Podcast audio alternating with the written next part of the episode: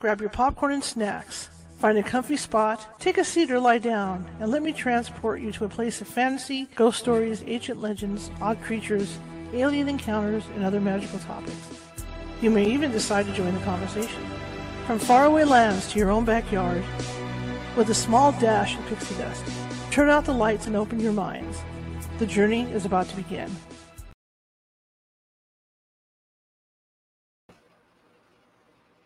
Good evening, everybody. How's everybody doing? I hope you said good. I'm doing good. Nice air-conditioned room. Welcome. My name is Charlotte. I'm going to be your host for the next hour. I'm also the owner of the California Haunts Paranormal Investigation Team based out of Sacramento, California. We are forty-five strong up and down the state of California. And what that means is that if you think you might have a paranormal issue in your home, your property, your office, whatever, we can get to you. The only issue is, my hat's crooked again. Look at that. My crooked head. The only issue is that California is a huge state, and a lot of people don't realize that we have it all here. You know, we go from beaches to uh, mountains and all that stuff, but we also have desert areas, and we also have a lot of farmland and outlying areas. So in certain circumstances, it might take us a couple days to get to you, but we will get to you. And in the meantime, this is crazy with my hat going this way. Here we go. Okay. I, I think I put my head on wrong this morning.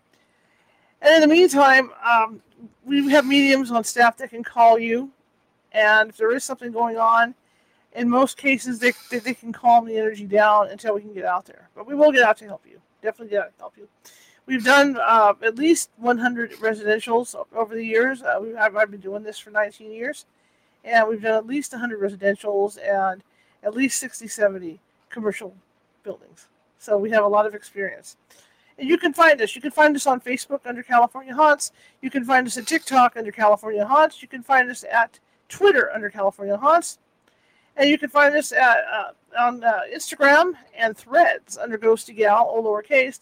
You can also find us over at Twitch under Cal Haunts. So it's really easy to find us, if, you know, if, if you think something's going on, you know, paranormal. And I, I'm, not, I'm not just talking about ghosts. I'm talking about I'm talking about uh, U A Ps and cryptids and things like that, because we're good to go to investigate this stuff. I did buy some W D forty, so tomorrow you're not going to hear this. Quick announcement is next uh, on Saturday, I am teaching a ghost hunting, a very intense ghost hunting one oh one class, and that's because the California Haunts team is looking for new members, and we're looking for investigators, we're looking for debunkers, we're looking for psychic mediums.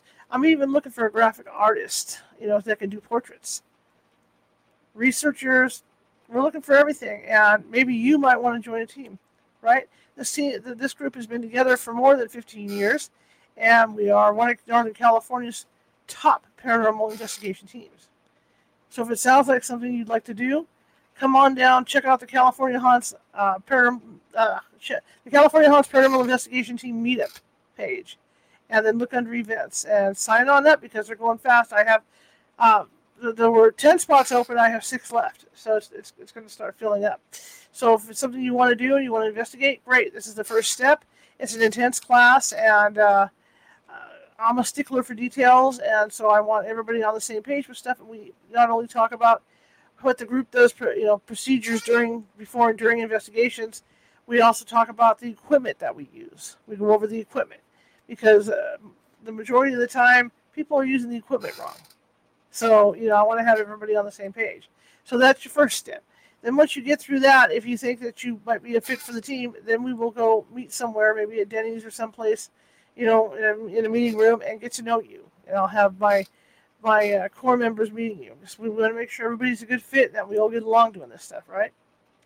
And if everything goes well with that, then the next step is to schedule an investigation and see how you do, and, and teach you hands-on stuff with the equipment from there. Because really, I don't like instructions. I hate reading instructions, so I'm one of these people that when I got all my paranormal equipment, I took it and walked around my house trying to see, like, like with the tri-field meter, trying to see what would trigger it, right? That's how I am. So the idea to take you guys out in the field as, as the final indoctrination with this team is so that you can handle the equipment and you can get to, get to know how to use it. So everybody's on the same page. I mean, if somebody gets sick, you get called in, take their place on, on that particular team. And I'll teach you how to do evidence review and all that good stuff. Anyway, so that's going to be Saturday. Now, I had a scheduling issue on Sunday, and so I have another event that uh, I'm putting on Thursday, Thursday at six p.m. Pacific. And that one is, maybe you don't want to be committed to a paranormal group.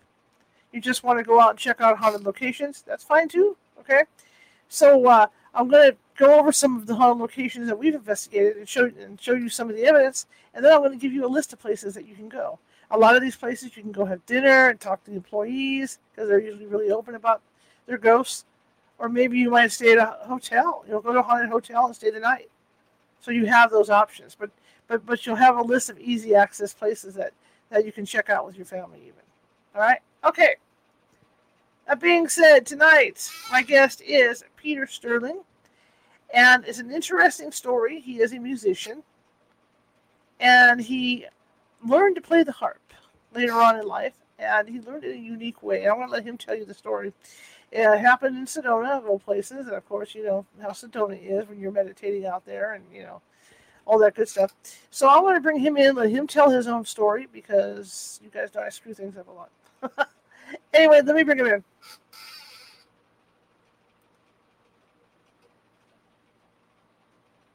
Okay. All right. Hello, sir. Okay. I can't hear you. Let me double check something. Right there. Yep. Okay. Looks like we got some audio difficulties going on, guys. Just bear with me. Let me double check the mics, the mic settings. Yeah. Let me see what I got going on here. Can you hear me now? Yes, sir. Okay. How's that? Is that better? Yeah. All right. That was. Hi, Charlotte. There. And I'm blind trying to see this stuff. Tell me about you, sir. Well, I was going to, I wanted to show you, I got my tri-field meter here. Right on. And, uh, I've had one of these for several years. Can't say I've ever detected anything with it. But I got it just in case. Awesome. Awesome. You never know what's going to happen during a show like this either. You never know. You know, I should turn it on right now. We'll see. I got people watching me do this show and they're, and they're not alive. I can tell you that. Uh-huh. Well, thank you for having me on today, and uh, I am talking to you from my home here in Sedona, mm-hmm. in the Red Rock country, in the, the powerful vortex here of Sedona, and this is where it all happened for me here about, gosh, thirty-five years ago now, is uh, when I came here the first time, and um, that's when I discovered my music. It happened after a series of really incredible mystical experiences I had mm-hmm. out in the canyons uh, here and in, in different areas around here. But it was amazing, you know. I I really just immersed myself in the nature and the silence. At the time, I was living in my Volkswagen van and uh, lived very close to the earth. But I was on a quest. I was on my... my spiritual quest. I wanted to discover, mm-hmm. you know, who I am and why am I here? What's my mission? The big questions that so many of us have asked and have. And, but through a series of experiences, I and really, really sitting in the silence of these ancient canyons in these vortex areas, I went deep on an inner journey. And it was there where I, I started to hear some very faint music. I thought somebody was out in the forest with me with a stereo, but playing classical music. But then I realized that that's not what it was, that I was hearing something of a divine origin. And the sound, Charlotte, was so pure, so beautiful. I'd never quite heard anything like it. It was just the vibration and the essence of it. And the feeling of this sound was uh, absolutely divine in it. And it, uh, I had, I was taken on the sound. I was guided, just let let yourself travel on the sound. Use the sound as a way to connect and to, to, to access another realm. So that's what I did. And it was like my spirit was lifted out of my body, really. And, and I was taken up into the light. And it was quite a blissful experience. But my, my inner vision opened up and I could see in my mind, in my imagination, in my inner vision, that I was surrounded by a group of angels that were playing harps and flutes and violins, just like you see painted on this, the classical Renaissance art. And there they were, lo and behold. And that was like uh, that was like an experience I never quite came back from. Once I realized the angels were real, it was a pretty huge reality shift for me, because before that I had no real conception of angels, and I thought maybe they were just some sort of kind of fairy tale or imaginative thing from people. But then all of a sudden I had my own direct experience with them. And that's when they told me that my mission that I was asking to be revealed was to play the harp and to channel their music and and to bring the special music at this time uh, for the great transformation, the great change.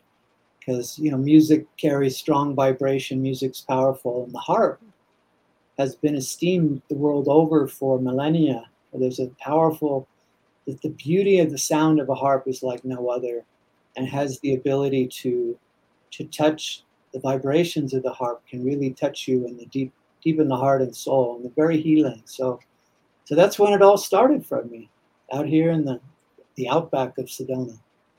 When you when people think about Sedona, I mean, they think of it as, as a very mystical place. Um, when you were younger, I, I, I did some reading, you know, on your website. You were uh, you were a musician already, correct? Because you played the piano. Right. Well, you know, I had this experience when I was about six years old, mm-hmm. and uh, I have a brother who's five years older than me. And one day he he was practicing practicing his violin in the living room, and we had this old upright piano that had been passed down through the generations, and and all of a sudden I was listening to his violin, and I just got inspired to sit at the piano and start kind of playing along with him. And that's how it started. The next thing you know, I tapped into something, and I just started playing the piano by ear, and and I, I got really into it. I would play every every day after school in the evening, and my mother would come home from work and mm-hmm. sit in her armchair in the living room and light up a cigarette and have a cocktail after work and mm-hmm. listen to me play. And and I used to say that I'm I'm I'm composing my masterpieces. Mm-hmm. And it was just something that came through, and I was up and down the white, really the white keys, you know, maybe a little bit of black keys, but I was really tapping into something. I was very moved by it. And then, unfortunately, what happened was my mom, with her best intentions, invited a friend who was quite an accomplished pianist to come over and check me out.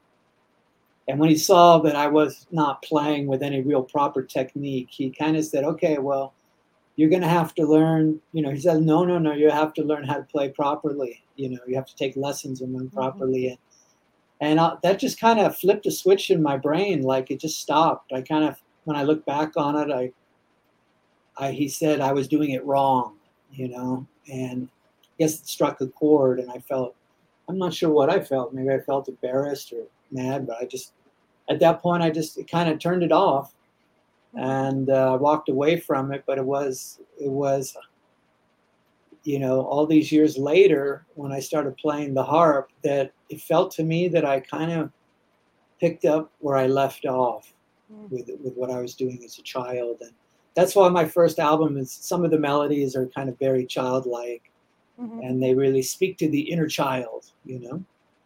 So. Well, you know, when you think about it, there, you know, that's not, you're playing piano like you were. It's not a bad thing, because I, I, I was around someone that would play by ear even. You know, yeah. he, he had the technique down to play right or not, I don't know, but still, he he couldn't read a lick of music, well, but he could he could do it all by ear. So I mean, the, the, there's nothing wrong with that. Just like you doing it your way, you're comfortable doing it your way. You're you're making music. There's nothing wrong with that, you know. But but I, I could see the I could see that other gentleman's point, saying, well, you should take lessons. But see, it was fun for you, and then once it got to the point where, hey, I have to really settle down and do this stuff, you know. Yeah, um, I still just play by ear even today. Mm-hmm. I just rele- I just recently, in last month, I released my sixteenth album, and mm-hmm. you know, many of my records have won awards around the world and stuff, and in the New Age category. And uh, I, I still don't really know much music theory. I just play by ear, play what I what sounds good to me. And uh, I have my own way of trying to decode it uh, when I play with other musicians. But I just basically play by ear. And and I asked years ago, I was like, hmm, maybe I should take some lessons. But my guidance was that it's partly the way that I, I, I receive it and I play it just by ear that gives it the unique quality that my mm-hmm. music has. Because I'm not really necessarily in my in my head seeing it with some sort of music theory. I'm just feeling my way through it on a Absolutely. Wing and a prayer. Well, look at all the you know, look at all the um, rock stars and musicians that do that. I mean, yeah, Paul McCartney. Yeah, Paul McCartney doesn't read music. Yeah, yeah. And Yanni, the famous Yanni, New Age mm-hmm. superstar, he doesn't read music. He developed his own ta- what, tablature writing. His mm-hmm. own style of writing music. Very interesting. But yeah, so, you know, the angels, they came through, they said, you're to play the harp. And, you know, once I realized that this was real and was really happening, I, I said I would do it. And uh, within a short time, a few, within a week, I met somebody who had a small harp for sale. And I went and I ended up purchasing it and I took it into my van and I It was a small harp, and I could had a carrying case. I could sling it over my shoulder, and I'd just walk out into the forest, out in the canyons, with my little harp. And I'd find a very quiet, isolated place to sit and take it out, and I'd just put my hands to the strings, mm-hmm. and and my hands just began to move on the strings by themselves. This energy, Charlotte, would overtake me, and um, it was very, very powerful when it would happen. I. My hands would just start to move on the strings by themselves. I could just, wow. I would just watch them and what they were doing. And I could hear my inner guidance was just trust, surrender, and let go. And I, I just felt like these angels, they said they were going to teach me. So I, mm-hmm. it just was like a pure channeling type of a thing where I real I had to prepare myself a lot for this before to prepare for this to happen because it was such an intense energy. It just felt like total kind of love and bliss, but my hands would tremble and shake. My my eyes would tear profusely, and I would break out in a hot sweat like Niagara Falls. It was so intense. It was so intense energy, and um, that's how it started. I, looking back on it years later, I realized that there was one angel in particular that would kind of overshadow me. It's an occult term where it kind of flowed above me and. And I was just an open receiver, and I would just send these kind of energetic impulses that I, my nervous system could pick up, and it would just translate with my hands moving on the strings. It was, it was quite an intense experience, and um, but that's how I learned to play. That's how they taught me. Well, as I got more comfortable, it felt like this spirit being, this angelic being, would like almost completely come into my body. And was just completely moving my hand. Very similar, I, I often say, like in the movie Ghost with Whoopi mm-hmm. Goldberg and Patrick Swayze, when when he came into the body of her, her body, so you know, so that he could feel his wife. It was mm-hmm. something like that. It was a very unusual experience, but uh, but uh, you know, after ten months of playing without any formal lessons, following the guidance of these angels, I made my first recording here in Sedona, which ended up getting discovered by a small independent record label that released the record. It's called Harp Magic, my first one. And uh, I ended up signing an international distribution deal. It just happened so magically. The angels said they were going to, you know, create all these magical connections and synchronicities to help to get this music out in the world. And that's exactly what happened. And by the way, I did write about all this in great detail in my book, Hearing the Angels Sing. And people can come and get it uh, and see it on my website, which is harp magic dot com. It's also on Amazon and everything. And it's a cool book. It Whoop, wrong button, sorry. Did yeah, it again. They flipped yeah, on. There it is. Hey, there it is. Yeah, and you can see, like, the cover. It's the golden light, and the sound is mm-hmm. coming out of the golden light. And that's how it was for me. And uh, it comes. The book comes with a C D, which is cool. It's got a A C D in the back cover. It's seventy minutes of kind of a greatest hits from that time. And a wonderful way is to listen to the music as you're reading the book, and it creates this kind of full sensory uh, kind of experience with the music. It works really well. How cool is that? What do the angels look like?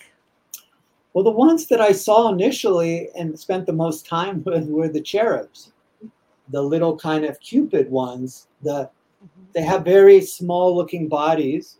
Almost they look like little babies or chubby baby type of angels, but they're really not. They're, they're, they have a kind of these small little bodies, but when you see their faces, they look like very kind of old souls, you know?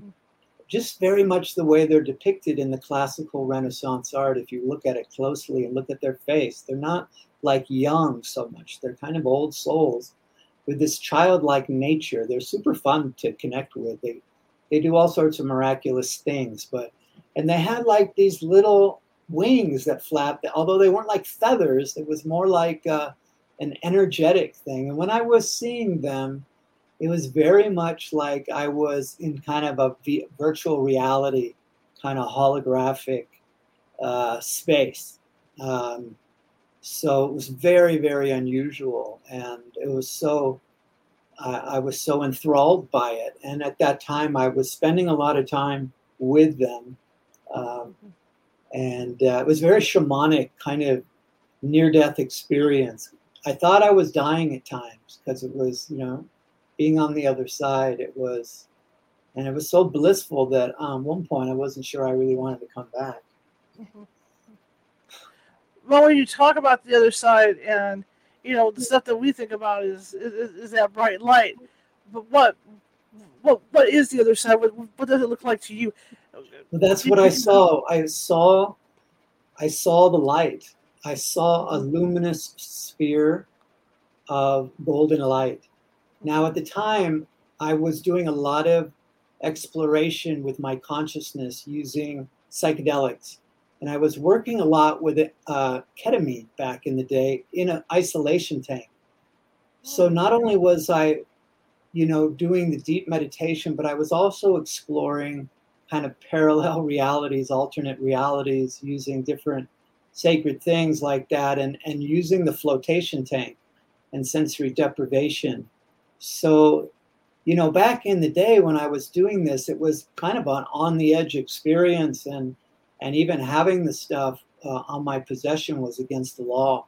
But now we have it legal now. You know, now we have walk-in ketamine clinics popping up in every city in America now because the science shows that it's actually very good for your brain. It stimulates neurogenesis, neuroplasticity, and it's just amazing. So that that was really what helped to kind of open the door for me into these other realms. And I was very much guided to do it. It was all done in a very sacred way. Mm-hmm. It wasn't like a recreational, hey, let's just get high type of, it was very much like whenever I would do these experiences, I would do, you know, it would, I, before I would do prayer, some meditation, really getting myself centered and clear and ready to journey onto the other side. I write about it in my book in great detail. Uh, by the way, so, but it was really like a near-death experience. So when I, when I got up there, I saw the luminous sphere of light, and then, and the sound of, you know, like when I was with these angels, they took me on a bunch of different journeys where they showed me different things in their realm, in the, say, angelic realms, in the celestial spheres and the higher dimensions, and they took me on many incredible journeys, and I saw some extraordinary things that I write about in the book. Mm-hmm. But, um, you know, when I first saw the golden light, the sphere of luminous light, it was so intense, and I describe it as being like uh, as bright as a thousand suns, you know. And it, but as I relaxed into it, I was experiencing this on the on the inner planes. The more I relaxed, then it was like I was just being bathed in this golden light of pure love, pure divine love. And, and you realize in that moment that it's all about love, that the, the every that love is the power that holds this universe together. It's the most supreme power in the universe.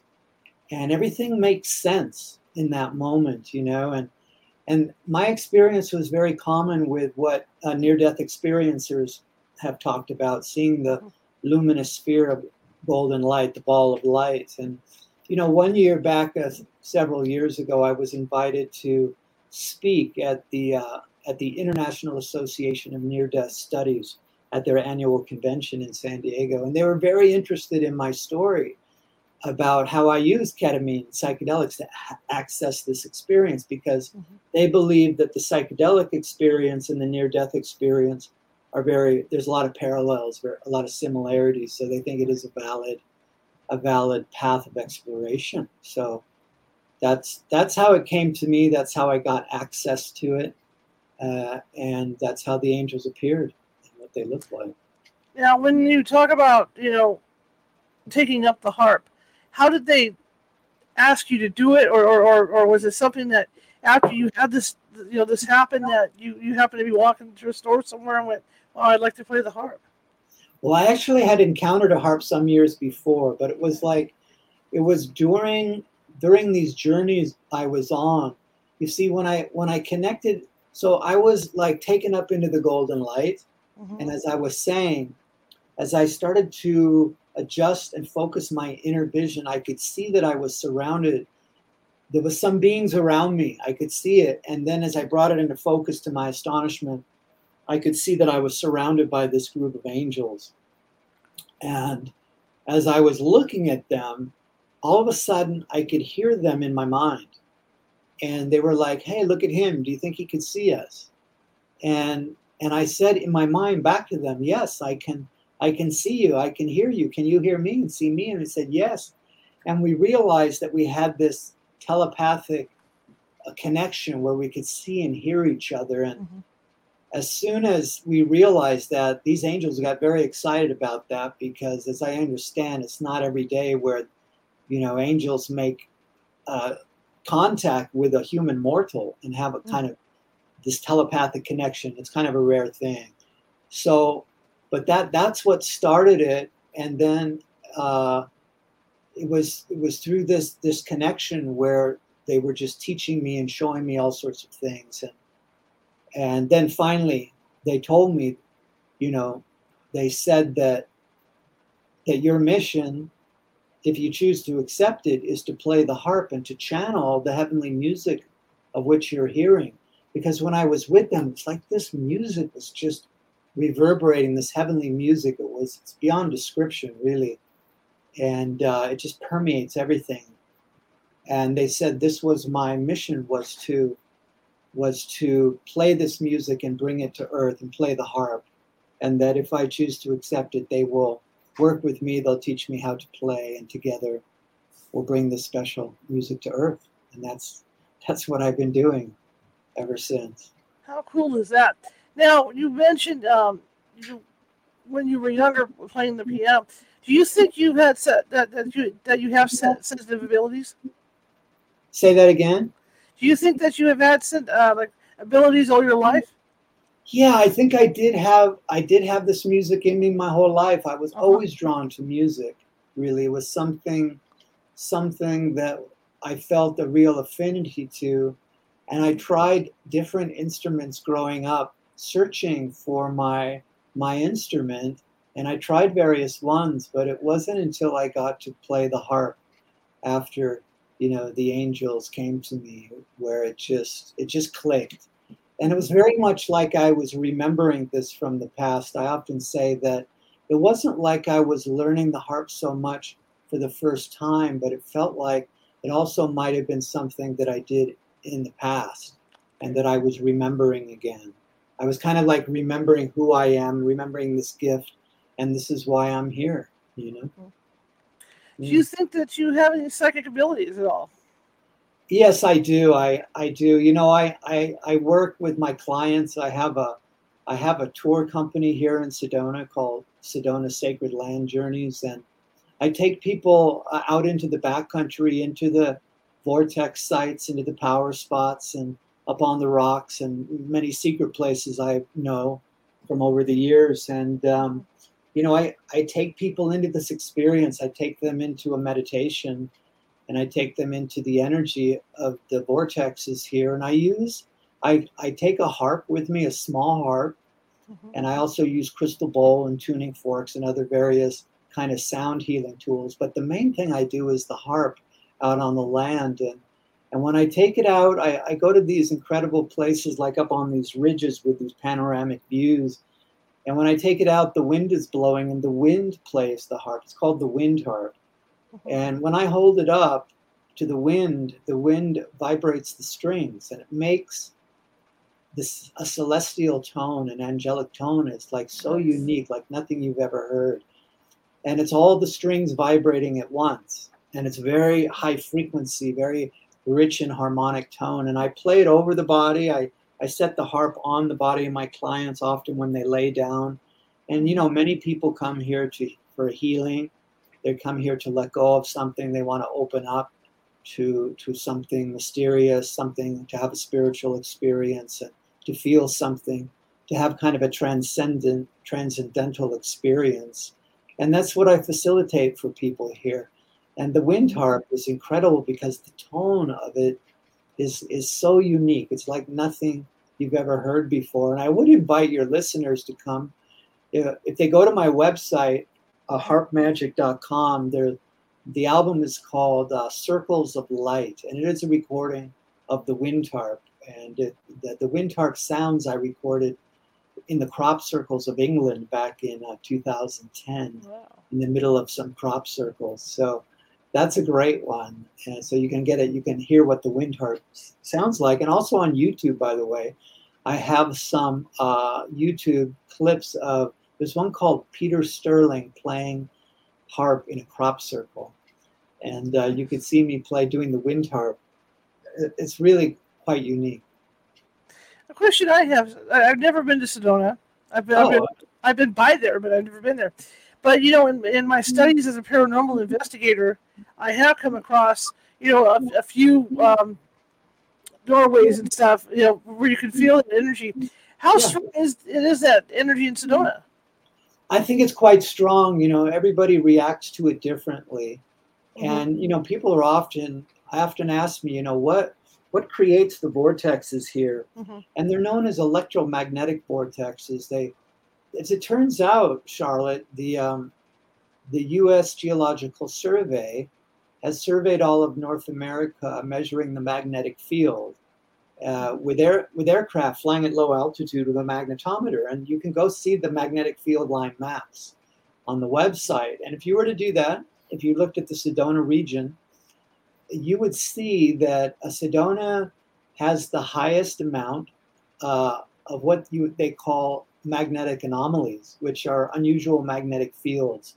And these are spikes and dips in the field. So here we would say, like, for some of your listeners probably who have been to Sedona, you know, there's four major vortexes that have become very popular: Airport Mesa, Bell Rock, Cathedral Rock, and Boulder Canyon. So like Airport Mesa and Bell Rock, uh, these are known as electrical vortexes, where the energy kind of moves up and outward. And it's actually where there's a spike in the field, right? So, and then like Cathedral Rock is a magnetic or feminine energy vortex. And that's where there's a dip in the field. And what's interesting about that, Charlotte, is there is some research that shows that our brainwave state is affected by the magnetic field in which we are living. Mm-hmm. And so when you go into these uh, unusual magnetic fields here in Sedona and just sit and kind of relax and open yourself up and allow yourself to come into kind of sympathetic resonance with the, the, the magnetic field there, it can change your brainwave state. And it's really interesting what happens to people when you do that. Um, because people, it, it changes. There's also research that shows our brainwave states affect our perception. So if you alter the brainwave state, then that alters the perception, not only of the external world, but also of yourself. So that's what happens. People come here, they go on the rocks, they meditate, and they they have a vision. All of a sudden, they see the truth of who they are, or they have a vision of something, of what they're to do, and it happens all the time. Um, for people that have never felt a vortex, what does it feel like? I mean, when you talk about the, the E M F and the magnetism, Because I know when, when I've done buildings, there's definitely a feeling. There's there's, there's, there's right. a dizzy feeling, but there's definitely a feeling. You can't you can't stand still. Like like if you stand in the middle of it, right. your body moves back and forth. Right. Well, let's say, for instance, here in Sedona, the electrical vortexes like uh, Airport Mesa and Bell Rock. Now, because this is known as electrical or kind of a masculine energy, uh, it you might some people report that they feel like like slightly stimulated from the energy. It can be stimulated and they could get energy. It can be very kind of mentally stimulating mm-hmm. and can create all sorts of unusual thoughts and uh, visions. Now, like on the magnetic vortex, like Cathedral Rock, what people often report is that they feel very grounded. They feel very connected to the earth, like an earthing type of experience. And it just feels like a strong connection with Mother Earth, grounded kind of. Um, so that's that's pretty much how I I feel for myself, because I'm an artist and a visionary. Mm-hmm. I love creating here because the energy here and the landscape, the environment here is so stimulating for me creatively. So like with my music, for instance, I can, I love to go out and explore nature, explore the canyons here, and then come right into the recording studio and, and record music, you know, that was inspired by the kind of peaceful, tranquil, beautiful natural environment here, and also the mystical spiritual energy here is uh, it's just everywhere. And it's cool, you know, when you when you come here and you go even into the, the supermarket and you just see the most unusual people and you hear the most unusual conversations, because people are now coming here from all over the world. Right. They want to have this experience. And so you're, you're going to have to come on out, Charlotte. You're in California. You're not too far. And bring that tri-field meter and stick it in the vortex and see what happens. It'd be great to come out. And by the way, yes. by the way, um, we have ghost tours here, too. We have some old wow. cemeteries here. So a friend of mine does the ghost tour. And he's got a tri-field meter, but he uses, like, um, it's really interesting because we have some some cemeteries here with, where a lot of the first pioneers and settlers from, you know, back in the eighteen hundreds and early nineteen hundreds are buried, and old cowboy kind of Western graveyard, and um, a lot of history there. And he goes with the, um, he had, takes these flashlights, you know, the little tiny flashlights, and he, you can unscrew it. If you, if you, tighten it, the light will come on. So he just takes it back a little bit, so the light, and he'll put several of those around. All of a sudden, the lights will turn on. Cool. And um, you know, he he takes a radio walkie-talkie that's kind of white noise, and then all of a sudden, mm-hmm. all sorts of crackling and different things happens with the walkie-talkie. So that would be cool. That would be definitely cool. Yeah, you'd like that. Now, when you wrote your first piece, you know, with the harp, did, like you said, the, the angels helped you do it. How did they do that? Did it, was, it, was it through your body, with moving your fingers to, to, to you know, the, the strings on there, or how did that work? Well, you know, um, how I played, how I learned to play was just opening myself up to this group of angels that I connected with, and they said they would teach me. And I described my hands really would move on the strings by themselves, and I started to figure out the patterns, and it just felt like I was remembering how to play. So when I did go into the recording studio here, I I, often, I always say a prayer. I ask for protection. I call in the angels, and I said, I'm here to serve. Mm-hmm. Use me. I, I just affirm that I'm a clear channel, that I can receive the highest vibrations of God's heavenly music from the angels, that I can be used, you know, as a, as an instrument of the divine to bring through the special music. And that was always my intention. So I would just get very clear on what my intention through my prayer work like that. And then I would just sit and take a deep breath and just put my, I just put my hands to the strings, and I really didn't know. It's not like I had a set list. I just started playing, you know, and it just, they just flowed one after the other. And that original session lasted just about an hour. I played, and I got the eight tracks from my first album, Harp Magic, and it was it was magical. The, wow. the, the music has a magical quality to it, and it's something you just have to hear, because I didn't even know what I was doing, you know, mm-hmm. what was happening. Mm-hmm. And what about um, coming up with the uh, titles for your songs? Are, are they helping you with that as well? Yeah, because what happens is when I when I listen back to the to the melody, the melodies are very evocative, and my music is very strong melodically. I love melody because melody sings to the heart. There's mm-hmm. something about a, a pretty melody that can can touch the heart and soul. So that's always a, a quality to my music, and. Um, Um, yeah, I'm sorry. What was the question? I got off track there. What, what was it?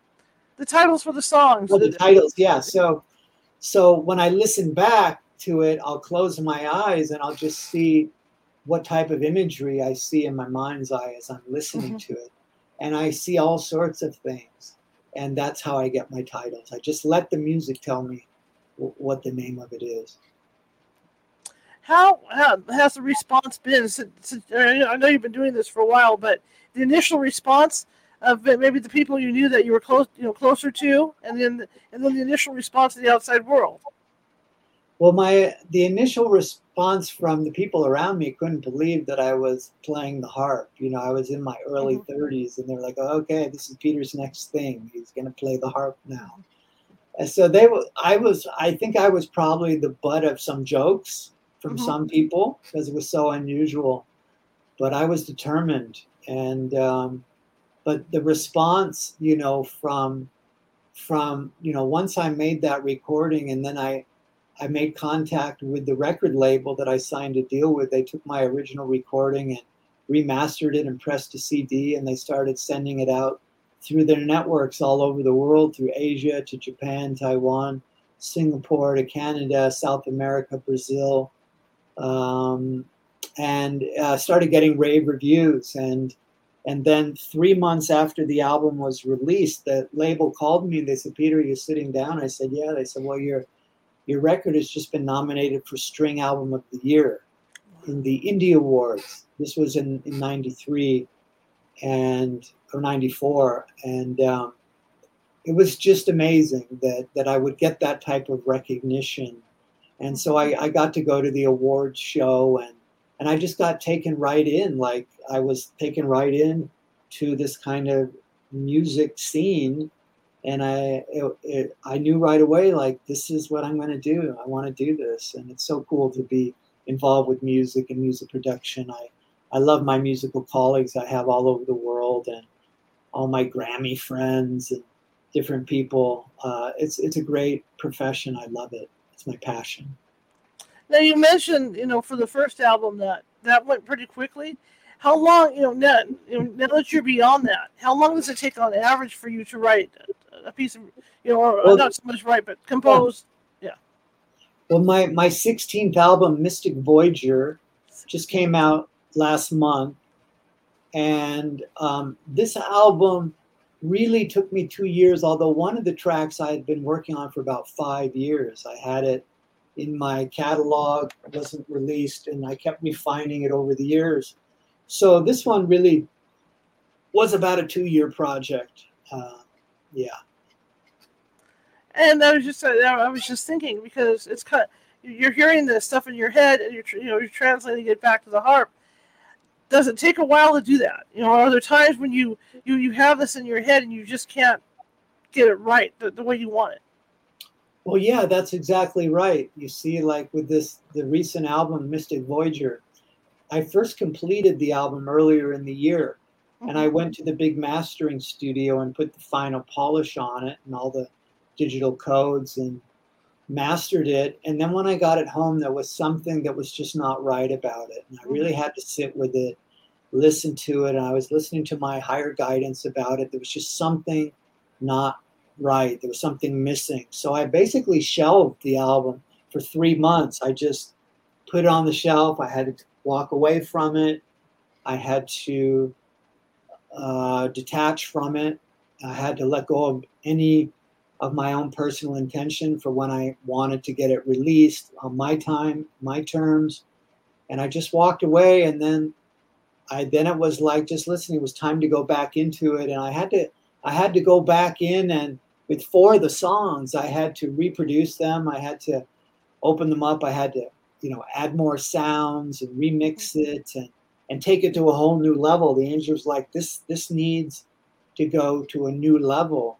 And I was like, what do you mean? You know, they're like, add more sounds, you know.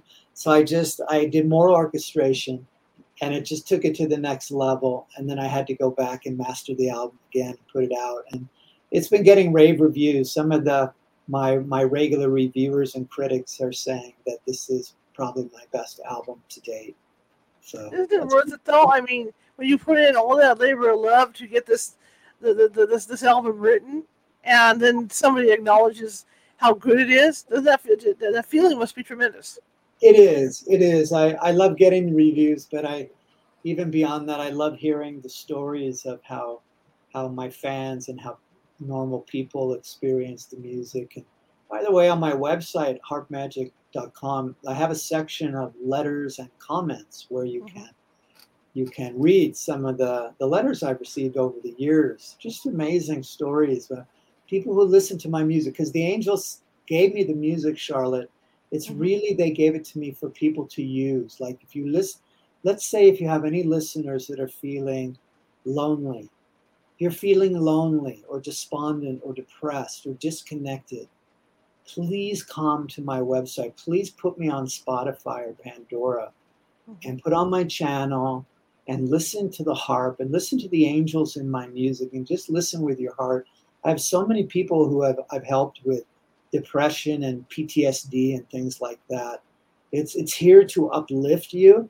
Mm-hmm. And it, it really, if you if you just relax and listen and listen to your heart and just open yourself up, it can really shift your vibration. It can shift your awareness, and it can lift you out of your, your suffering. Uh, that's what it's for. It's a vehicle. It's a vehicle of sound and light. It's an angelic transport. And if you really want to to heal and to go to a new level and to be taken up and to be uplifted, you just listen with your heart and see what happens. It's just miraculous what happens to people. So, uh, yeah. I've always thought, you know, because uh, I was a band geek. I admit it. I admit it, I was a band geek. I could play like three or four different instruments. Oh, nice. But I've always thought that music was medicinal because you could lose yourself in it. You know, like when you're depressed, and you're listening to stuff, you know, it, yeah. it, it depends on what you listen, but it also depends on what you listen to. I mean, if you're into heavy metal and that and that's what makes you happy, then that's what's going to make you happy.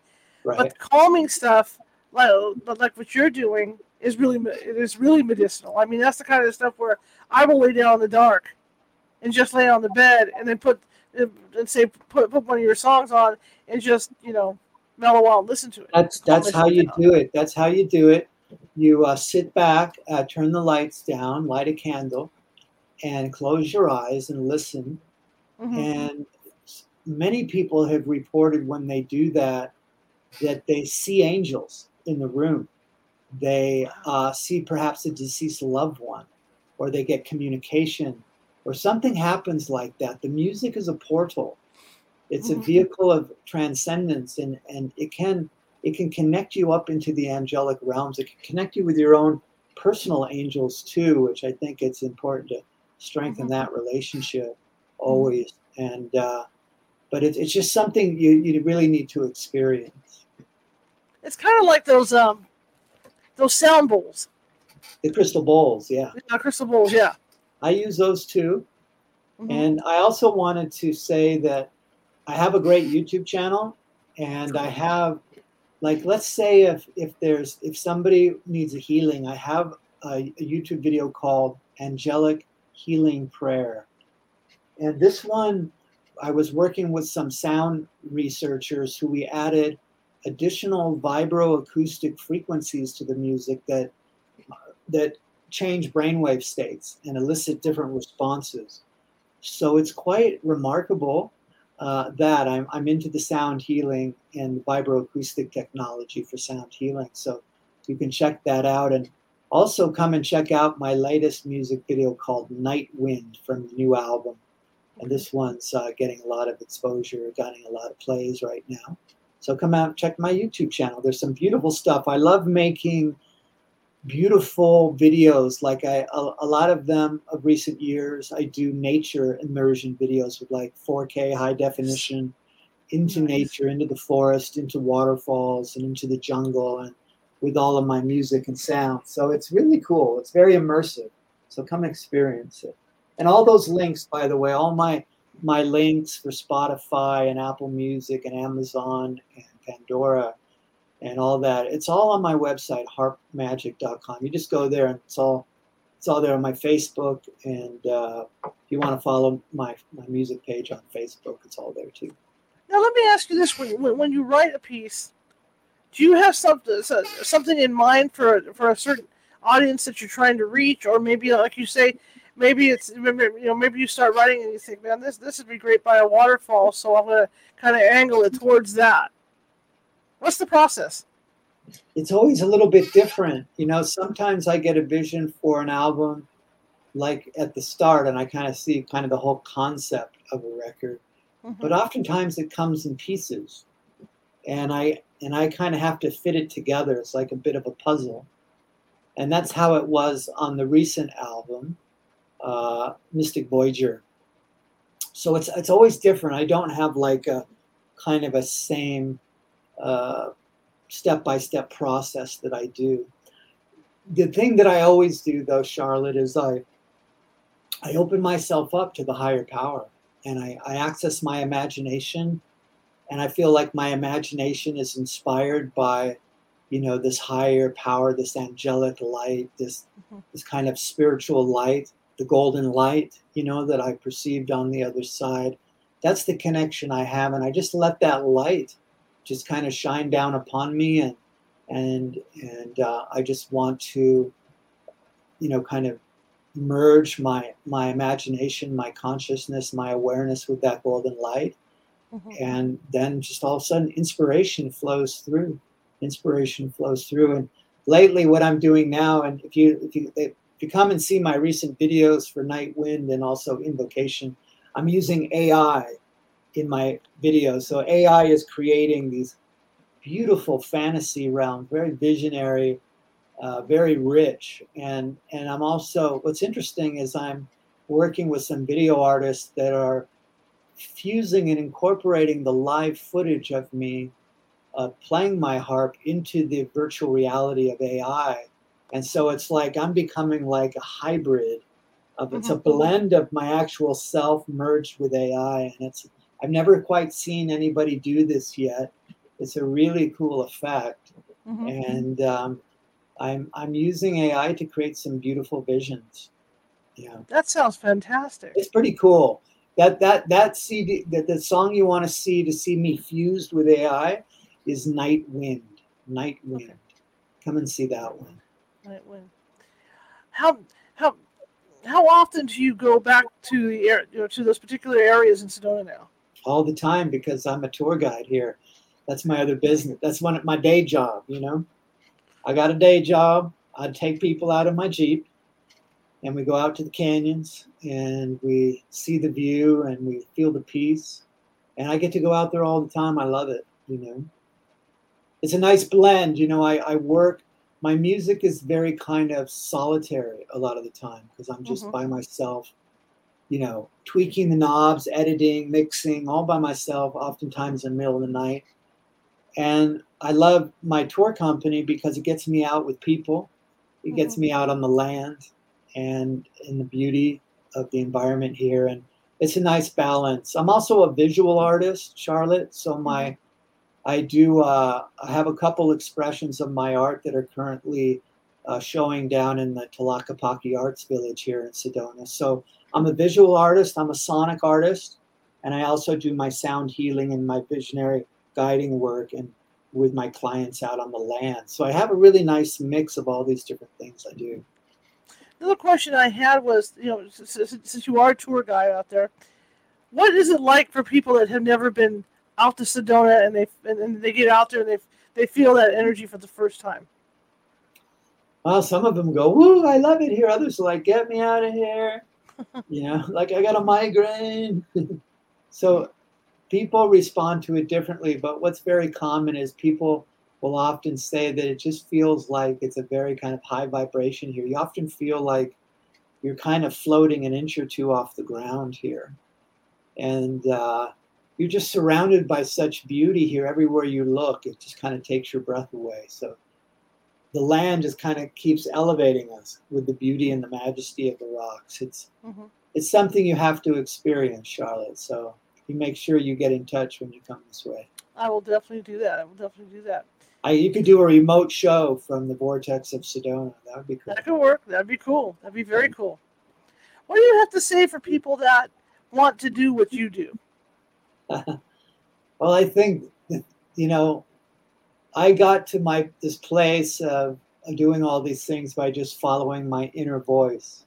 Mm-hmm. And so I would say that if people are seeking that kind of uh, meaning to what they're doing and they want to bring value to people and to bring healing, that I think the first thing is to get really connected to the spiritual light within yourself and make that strong connection and try to cultivate, you know, uh, an awareness of and a relationship with that, what I would, what they call the small, still voice inside, mm-hmm.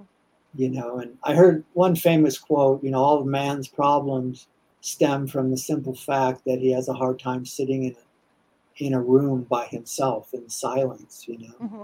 Uh, so just by doing that, by just being and, and tuning into that, that inner guidance, that if you do that, then you will be led to your to the highest destiny path for you in this lifetime. If you want to serve and be part of, you know, I always knew I was a light worker. You know, I always kind of had a sense that I was here to help with the great change, the great transformation that's unfolding on the planet, the, the dawning of the golden age or the ascension into the long prophecy golden age. Uh, so, you know, that's what I was I was down with. I wanted to be part of that, you know, and so I just aligned myself with that. And I, I just at, opened myself up to the universe and said, use me. I'm here to serve. I want to be part of the, the light brigade, bringing the light to the world.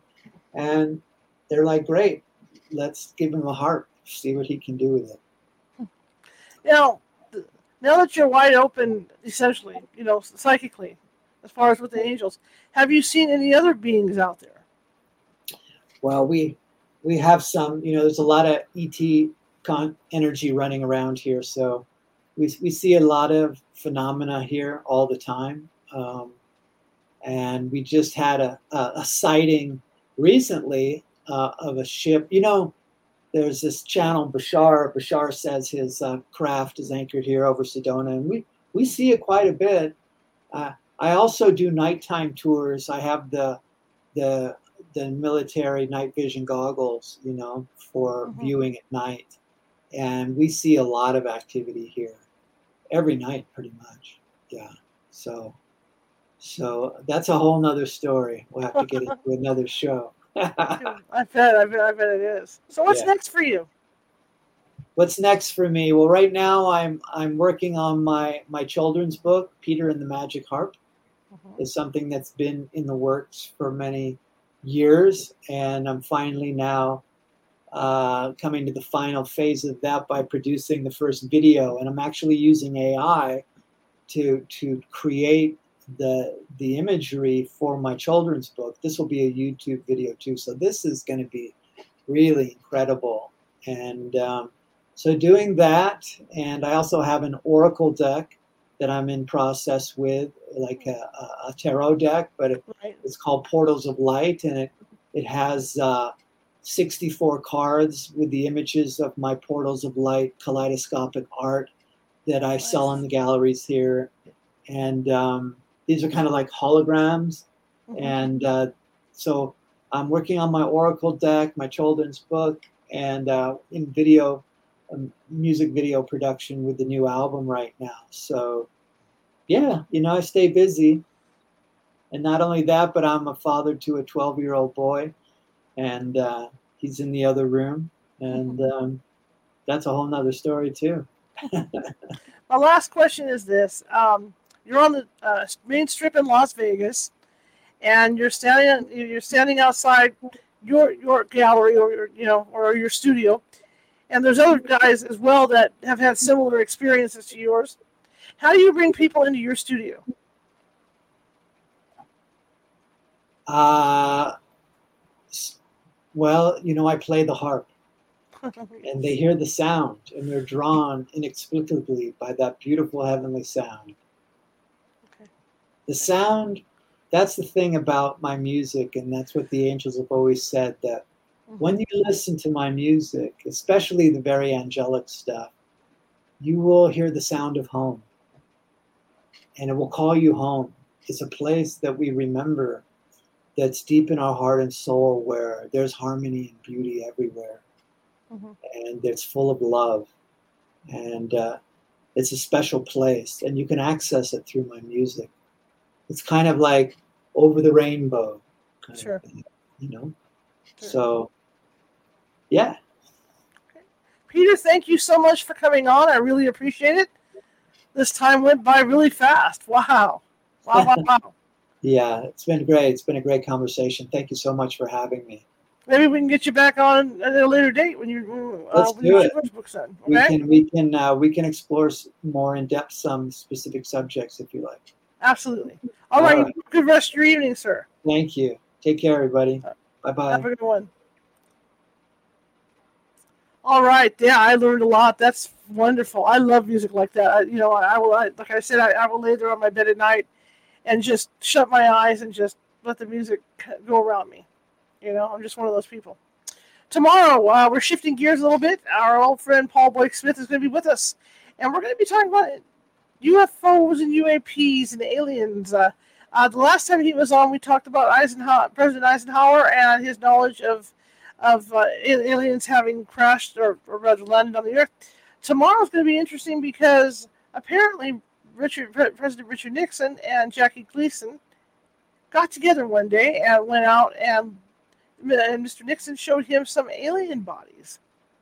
So we're going to be talking about that. So that that's tomorrow's topic. So if you're into that sort of thing, come on down. Usual time, six thirty p.m. Pacific. I'll be looking for you, and you can look for me. Okay. If you like what you heard today, and uh, you, and, and obviously we're all watching from Facebook, please give me a thumbs up. Give me a smiley. Give, show me some love, because what that does is it puts us up higher in the algorithm on Facebook. And... Uh, we get more people viewing us that way. So if you can do that for me, that would be great. If, if you like the show, I really appreciate it. And uh, if you like the show, again, share it with five people. If you hated the show, share it with five of your enemies. We're equal opportunity here at California Haunts Radio. Um, also, uh, yeah, if you if you like the show. Also, be sure to check us out. We have a YouTube site with six hundred thirty some odd videos over there. And, uh, they're all under categories, and that is youtube.com forward slash at California Haunts Radio. Obviously, we're not doing anything on that YouTube side this site this week. We got banned for an old, old video, so whatever floats the boat over there. But uh, we'll be back doing live. You know, this show will be beamed out live from Facebook and YouTube and the other sites starting Monday. So we're, you know, the, the ban will be over. So you guys that are the YouTube regulars can go back to YouTube. But uh, if you haven't done so already with Facebook and uh, you like what you heard tonight, please be sure to hit that follow button. And also, if you're over you, well, no, you know, if you're, if you see some stuff over YouTube that you like, go ahead and hit that subscribe button, because we're always looking for subscribers. And if you happen to have a TikTok account, come see us over on TikTok. I got a lot of stuff going on over there. Karen Clark, who's going to be here next Tuesday with me, and I are starting up, and on, I think it's going to be Wednesday of next week, we're going to be starting our our show over at TikTok. So uh, we're going to have a whole bunch of stuff going on over there. So if if you, if you want to get a TikTok account, or you already have one, come on over and join me, okay? All right, well, that being said, I will see you guys tomorrow at six thirty p.m. Pacific. I will give you Peter's uh, contact information here, and uh, you can go check out his website, all that good stuff in the book. And then, like I said, I will see you tomorrow at six thirty p.m. So here we go. The website is harp magic dot com.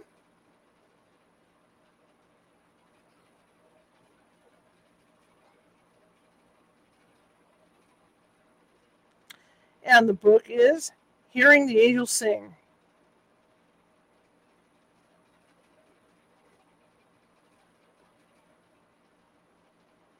And of course, you can get that at Amazon.